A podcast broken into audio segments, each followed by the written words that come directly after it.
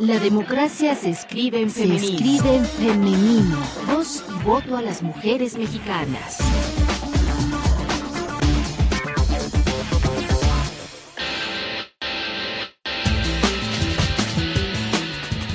Experta en telecomunicaciones y activista social, busca un lugar en San Lázaro. Purificación Carpinteiro busca incidir en la Cámara de Diputados como candidata ciudadana por el Partido de la Revolución Democrática. Esta mañana platicaremos con ella. La imagen de un candidato presidencial como publicidad para infieles. La página de encuentros personales en Internet, ashleymadison.com, utiliza la figura de Enrique Peña Nieto, quien confesó que le fue infiel a su primera esposa. Segundo debate presidencial y los temas de género de nuevo relegados. A pesar de que hubo propuestas en materia de equidad de género, de nueva cuenta se encasilla a las mujeres en un rol de cuidadoras y de madres al ofrecer más guarderías y apoyos económicos a las jefas de familia trabajadoras.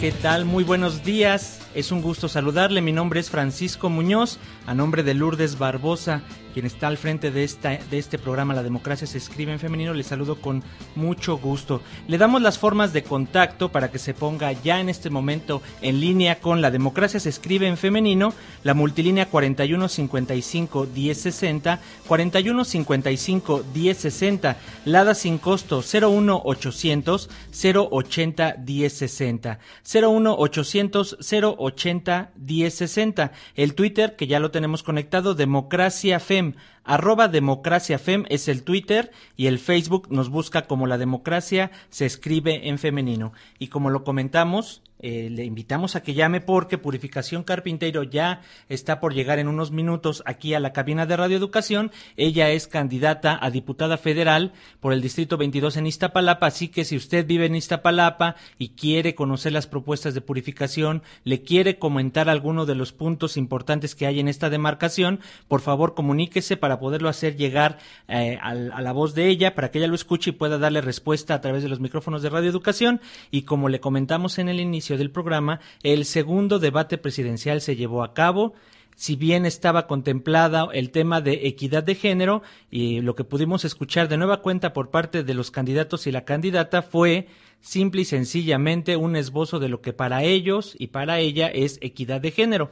Y inmediatamente las activistas y demás eh, personajes involucrados en esto, como las especialistas, eh, saltaron y dijeron que no era posible que minimizaran tanto el tema, sobre todo en uno de los eh, lazos del debate cuando Josefina Vázquez Mota dice que es importante que hagamos un ejercicio, que cerremos los ojos y que nos imaginemos que los candidatos son mujeres. Y empieza a dar descripciones de cada uno, que cómo sería la del PRI, que cómo sería la del PRD, que cómo sería la del Partido Nueva Alianza, para cerrar diciendo a ustedes a cuál de ellas les dejaría a sus hijos al cuidado. Desde ahí de nuevo el estereotipo hacia las mujeres de la cuidadora y de la madre.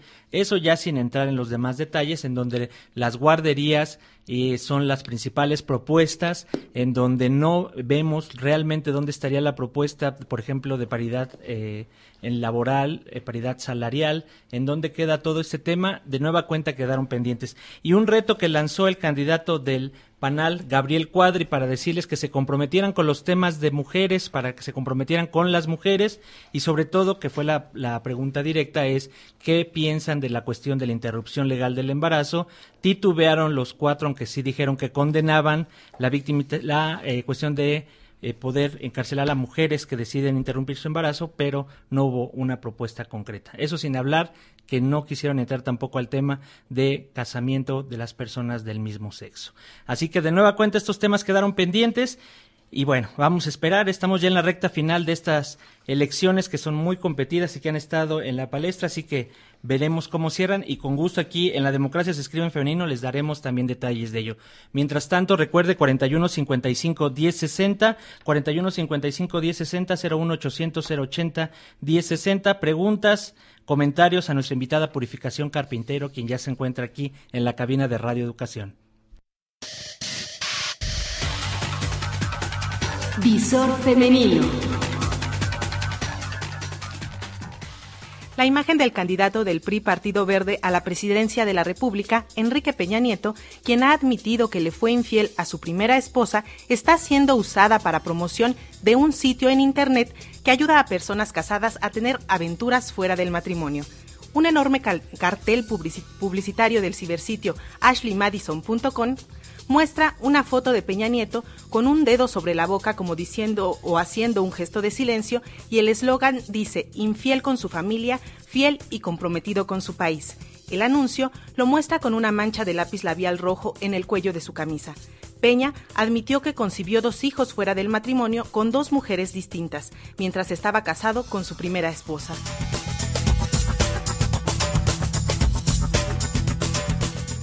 El presidente del Partido Acción Nacional en el Distrito Federal, Juan Dueñas Morales, calificó de negligente y tardía la resolución del Tribunal Electoral del Distrito Federal sobre la cuota de género de sus candidatos a jefaturas delegacionales. Sin embargo, el dirigente local del panismo descartó que la resolución haya sido con dolo, aunque reiteró que hubo negligencia. Ante la resolución del tribunal sobre que Acción Nacional tendrá que quitar las candidaturas a jefaturas delegacionales a seis mujeres y registrar al mismo número de hombres registrados originalmente para dichos cargos y que habían sido sustituidos para cumplir con la cuota de género, expresó que no impugnará dicho mandato.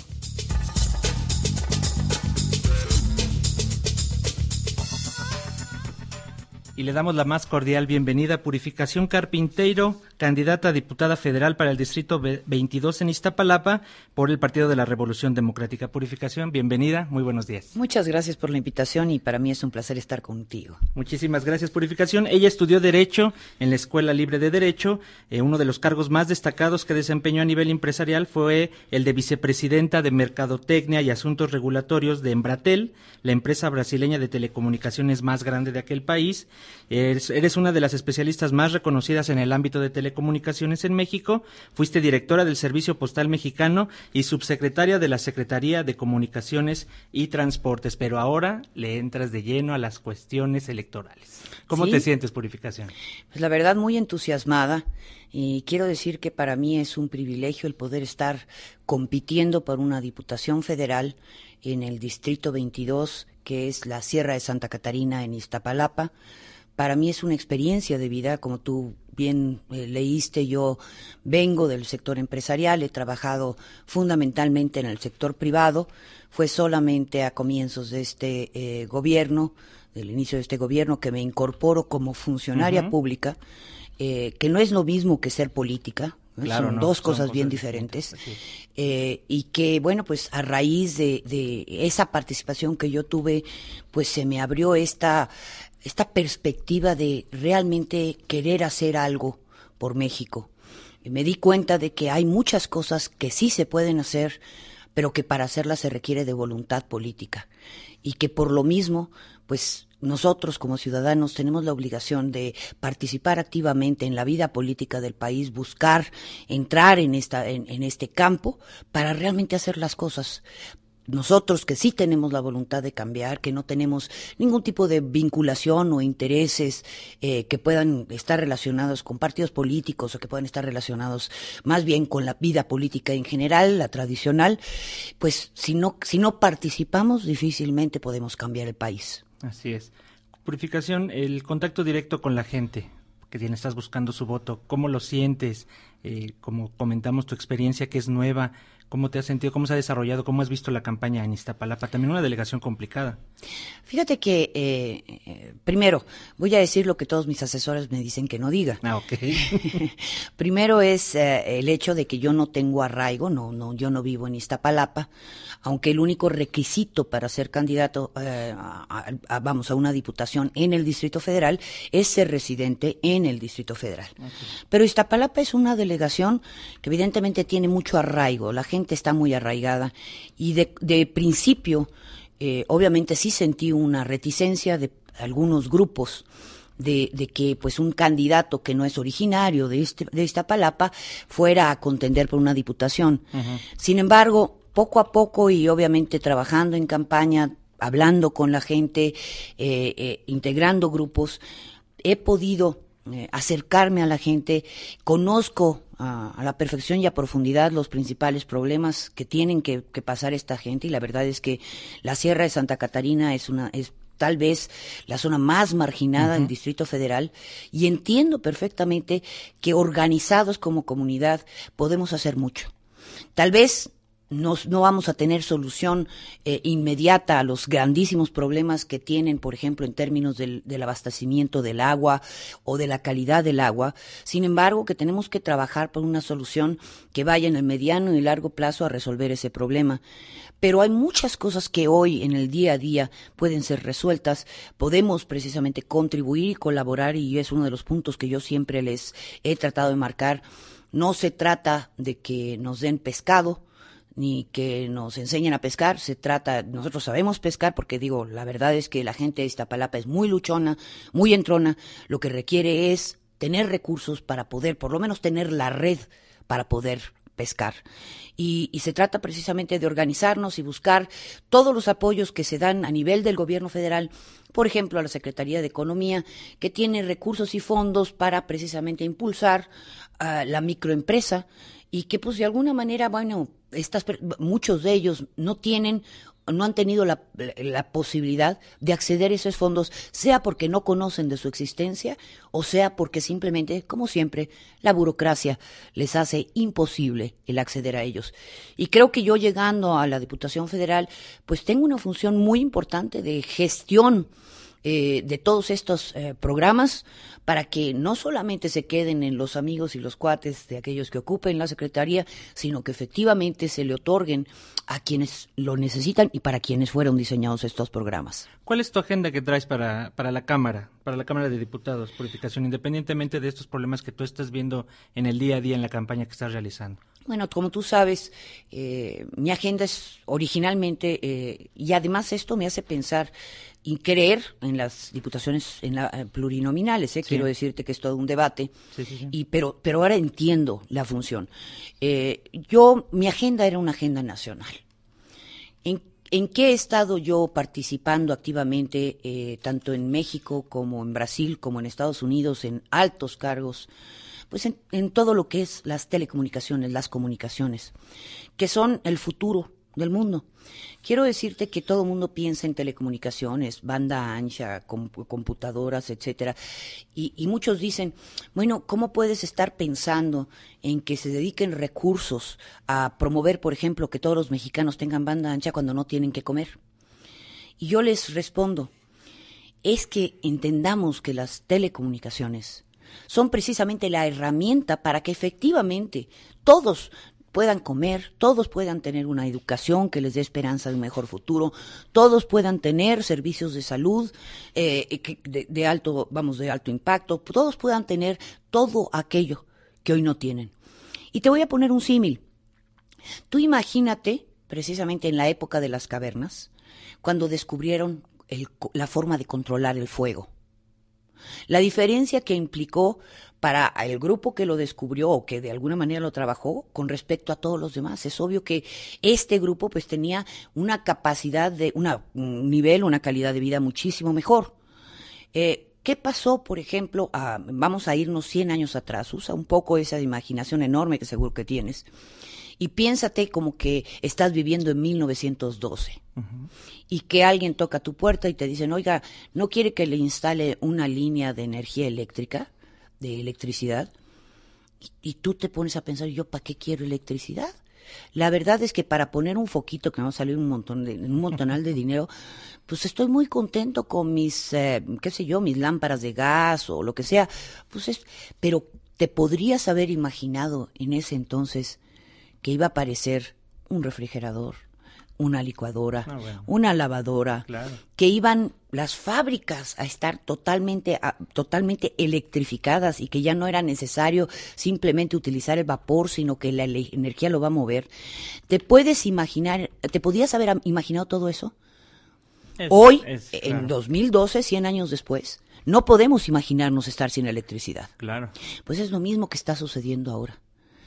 Ahora no nos damos cuenta, o muchos no se dan cuenta, de que todas estas nuevas tecnologías, estas redes supersónicas que transmiten información a velocidades mm, este, de, de la luz, son redes que nos van a permitir utilizar herramientas que hoy muchos ni siquiera alcanzan a imaginar pero es a través del Internet que vamos a poder, por ejemplo, dar educación homogénea a toda la población mexicana.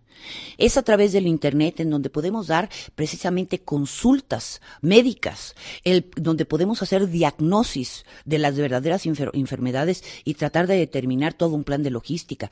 Es a través del Internet que todos los trámites del gobierno pueden realizarse sin que se tengan que desplazar a las capitales de, eh, de los estados. Es a través de Internet que vamos a tener tantos servicios y que podríamos y deberíamos tener que lo que es algo que tenemos que impulsar. Pero no solamente hablemos de las telecomunicaciones como transmisión de datos. claro. Hablemos, por ejemplo, de la televisión y de la radio. Quiero decirte que la televisión tiene un impacto desde los 50 que eh, fueron otorgadas las concesiones, en donde nos han creado, y yo siempre lo digo, eh, todos somos producto de la cultura televisa. Efectivamente. Es decir, somos cultura televisa, nosotros pensamos qué es lo bonito en base a lo que ellos presentan como bonito y qué es lo feo en base a lo que ellos presentan como lo feo, qué es lo bueno, qué es lo malo. Nos dicen por qué candidato votar, eh, lo presentan bajo una luz muy benévola en tanto que a los otros no necesariamente hacen lo mismo. Es decir, tienen una capacidad de propaganda, de manipulación de conciencias, que evidentemente concentrados en una o dos manos, que hoy ya con esta sociedad eh, que fue autorizada en, en Yusacel, pues ya en realidad se convierten en uno. Que, eh, imagínate esta concentración de poder en unas manos, lo que implica para nuestra democracia. No te, no te voy a decir algo que no sé, porque a mí me consta. El poder de Televisa es tan grande que los políticos, y me refiero no solamente desde el presidente hasta todo su gabinete, sino también los diputados y los senadores en las cámaras, y a su vez los partidos políticos, los gobernadores, los presidentes municipales, son incapaces de adoptar una decisión que pudiera contravenir los intereses de las televisoras por temor a las represalias que eso puede tener. Eso quiere decir que se convierten en intocables.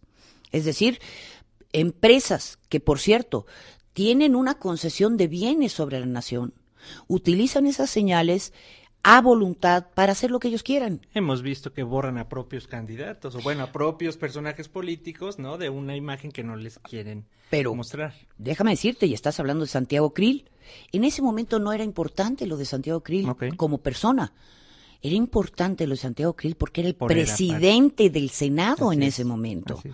Y quiero decirte que precisamente un mes después, y esta fue la consecuencia precisamente de este borrón, ¿no? Que fue un mensaje claro para el PAN. Germán Martínez lo destituye como coordinador de la bancada del PAN en el Senado y por tanto tiene que salir de la presidencia del Senado. Es decir, el poder de las televisoras o de Televisa es tal que simplemente pudo hacer que removieran al presidente del Senado. Pero como ese ejemplo, tenemos muchos otros. ¿eh? Es decir, aquel que no se dé cuenta de cómo es que Televisa sabe y conoce cómo utilizar su poder, es porque no lo quiere ver.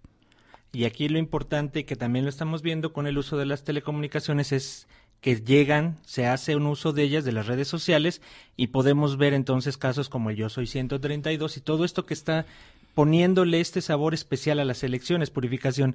Y bueno, eh, en base a esta situación que has estado viviendo, ¿no? Porque también te ha tocado eh, los casos de discriminación, eh, para que conozcamos más a la persona purificación. Tú que has vivido de discriminación en este ámbito de telecomunicaciones, como nos estás comentando, y ahora que estás entrando ya a la vida política directamente.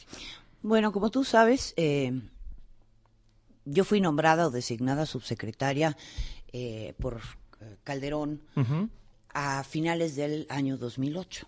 Esto fue en septiembre, el 9 de septiembre de 2008. Eh, en ese entonces el secretario de Comunicaciones y Transportes era Luis Telles. lo primero que yo hice al, al asumir el cargo de subsecretaria fue precisamente elaborar un plan para tratar de resolver este problema de la gran concentración de poder en unas cuantas manos. Y me refiero no solamente, por ejemplo, a la televisión, sino también a las telecomunicaciones.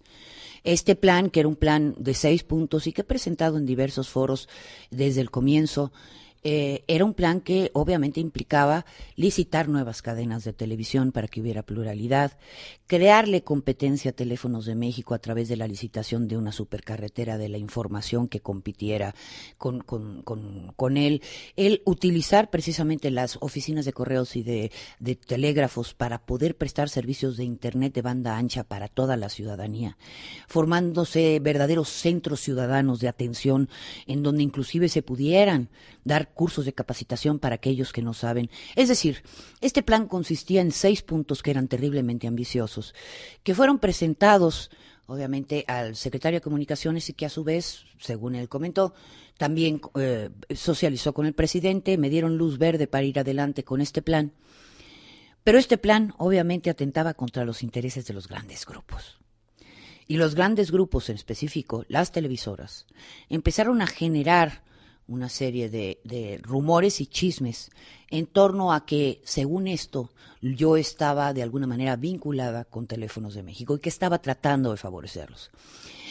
Tú sabes que no hay nada más efectivo que los chismes y las intrigas, y lamentablemente estos chismes y las intrigas fueron hechas ex, ex profeso para convencer a Calderón de que yo tenía algún tipo de vinculación con Teléfonos de México y que estaba siendo muy benévola en mis negociaciones, cosa que él me cuestionó y que evidentemente yo le traté de rebatir. Pero, perdón, la situación con el secretario de Comunicaciones, que era el que estaba detonando todas estas intrigas, eh, fue de tal deterioro y que me di cuenta que y me iba a ser imposible imposible poder continuar con el plan y que precisamente mi estancia como subsecretaria iba a frenar todo, porque lo que se dedicó a hacer Luis Telles era tratar de poner obstáculos a todo lo que yo iba logrando, haciendo una verdadera campaña de sabotaje, de todas estas cuestiones. Por lo tanto, en enero eh, del 2009 eh, busco una reunión con Calderón, precisamente para presentarle mi renuncia y además informarle pues que su secretario, entre otras muchas cosas, además de mentir, eh, pues estaba tratando de sabotear todo este plan que de alguna manera hubiera sacado adelante eh, el sector de las telecomunicaciones, evitando este pleito que vivimos por dos años y que, es, y que aún vemos entre, el, entre Telmex y las televisoras y que todo el mundo se pelea con todo el mundo y las miles, bueno, son miles, pero sí cientos de demandas que hay y contrademandas que hay en las... En fin, el caso es que desafortunadamente eh, la decisión de Calderón fue que en esta reunión, en donde iba a presentar mi renuncia, no solamente eh, fuera una reunión, digamos, tete a tete, a solas, para que yo pudiera explicar, sino que iba a estar medio gabinete enfrente. Por lo tanto, digo, enfrente de medio gabinete, tuve que eh, hacer evidentes todas estas cuestiones del saboteo, de las instrucciones que Luis Telles me había dado en nombre del presidente y que eran falsas, de, mm, vamos, grabaciones eh, de conversaciones que probaban efectivamente que, que Luis Telles mentía. Eso lo tuve que dar a conocer en esta reunión con muchísimas gentes, al final de la cual yo presenté mi renuncia ante Calderón. Eh, y que bueno, pues lamentablemente 15 días después de, que yo presenté mi renuncia, eh, generaron una serie de escándalos porque esas grabaciones que yo le di a Gómez Monta en propia mano, que en ese momento era secretario de Gobernación, fueron filtradas a la prensa y, la verdad esto fue como pues muy obvio, ¿no? Era una intriga la verdad es que Partido Acción Nacional quería deshacerse a como diera lugar de Luis Telles, porque Luis Telles, priista, en realidad estaba transfiriendo recursos del presupuesto de la Secretaría de Comunicaciones y Transportes eh, a los gobernadores, porque pues para él iba a ser imposible ejercer todo el presupuesto y entonces empezó a transferir estos recursos a los estados, pero adivina a qué estados. ¿A cuáles estados? A los gobernados por el PRI. Esto pues obviamente detonó una ondanada por parte del PAN en contra de Luis Telles y eh, obviamente ellos buscaban ver cómo es que Luis Telles salía de la, de la Secretaría, pero recuerda que todo esto sucede en el entorno de precisamente el accidente en donde muere Juan Camilo Muriño. Y en donde, por ejemplo, Luis Telles es el que en, este, en ese momento asume la vocería y empieza precisamente a justificar toda esta cuestión del, del, ah, del accidente y un gabinete que de alguna manera se queda huérfano, porque Juan Camilo sin duda era el que cohesionaba, pues automáticamente vio en Luis Telles el secretario al que ahora se tenía que aglutinar. Y eso hizo que efectivamente Luis Telles pues ganara o recuperara un poder que había perdido por la falta de credibilidad que tenían sus acciones.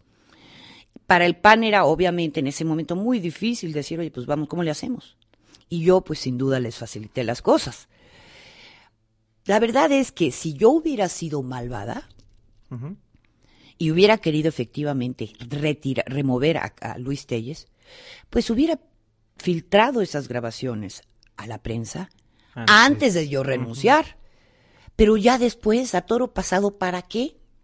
Es obvio que de la Secretaría de Gobernación filtraron esas grabaciones pensando, ah, pues todo mundo le va a echar la culpa a purificación y nosotros nos lavamos las manos. Fue así que empezó una persecución que de tres años, que eventualmente, pues evidentemente ha llegado al punto de que, pues, yo diga, yo quiero participar activamente, sé de las arbitrariedades, también sé que sí se pueden hacer las cosas si se tiene la voluntad política. Muy bien, Purificación. Muy interesante todo lo que nos cuentas. Esto nos daría para tres programas, sin duda, por todo lo que has vivido y lo que estás viviendo ya en campaña. Un mensaje final de, de un minutito que les puedas dar a los electores, a las electoras que están desde Iztapalapa y en todo el Distrito Federal sobre eh, tu candidatura. ¿Qué sería el mensaje que nos das, el mensaje político para que se animen a votar por Purificación Carpinteiro? Para mis queridísimos amigos eh, de la Sierra de Santa Catarina en Iztapalapa, yo simplemente les digo, hay esperanza y no pierdan esa esperanza y ayúdenme a hacer, ayúdenme a hacer que esa esperanza sea realidad. Podemos cambiar eh, y transformar su vida, podemos hacerla muchísimo mejor y juntos, unidos, podemos conseguirlo. Y para todo el electorado a nivel nacional, ¿no? Eh, créanme, tengo un propósito firme de llegar a las cámaras no solamente para legislar en forma seria y conforme a conciencia, sino para impedir que los grupos monopólicos en las comunicaciones puedan hacer lo que se les dé su regalada gana sin tomar en cuenta los intereses de los mexicanos. Ahí tenemos otra propuesta más, como otras tantas que han venido aquí a estos micrófonos de la democracia se escribe en femenino. Purificación, Carpinteiro, muchísimas gracias por haber acudido a nuestro programa. No, gracias por la invitación. Muchísimas gracias.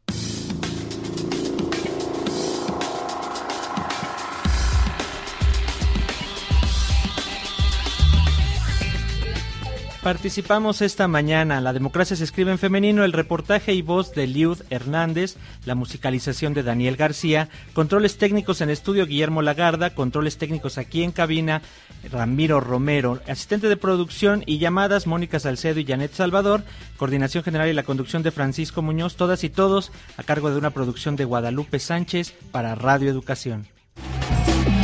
Las mujeres participamos y también decidimos. Decidimos.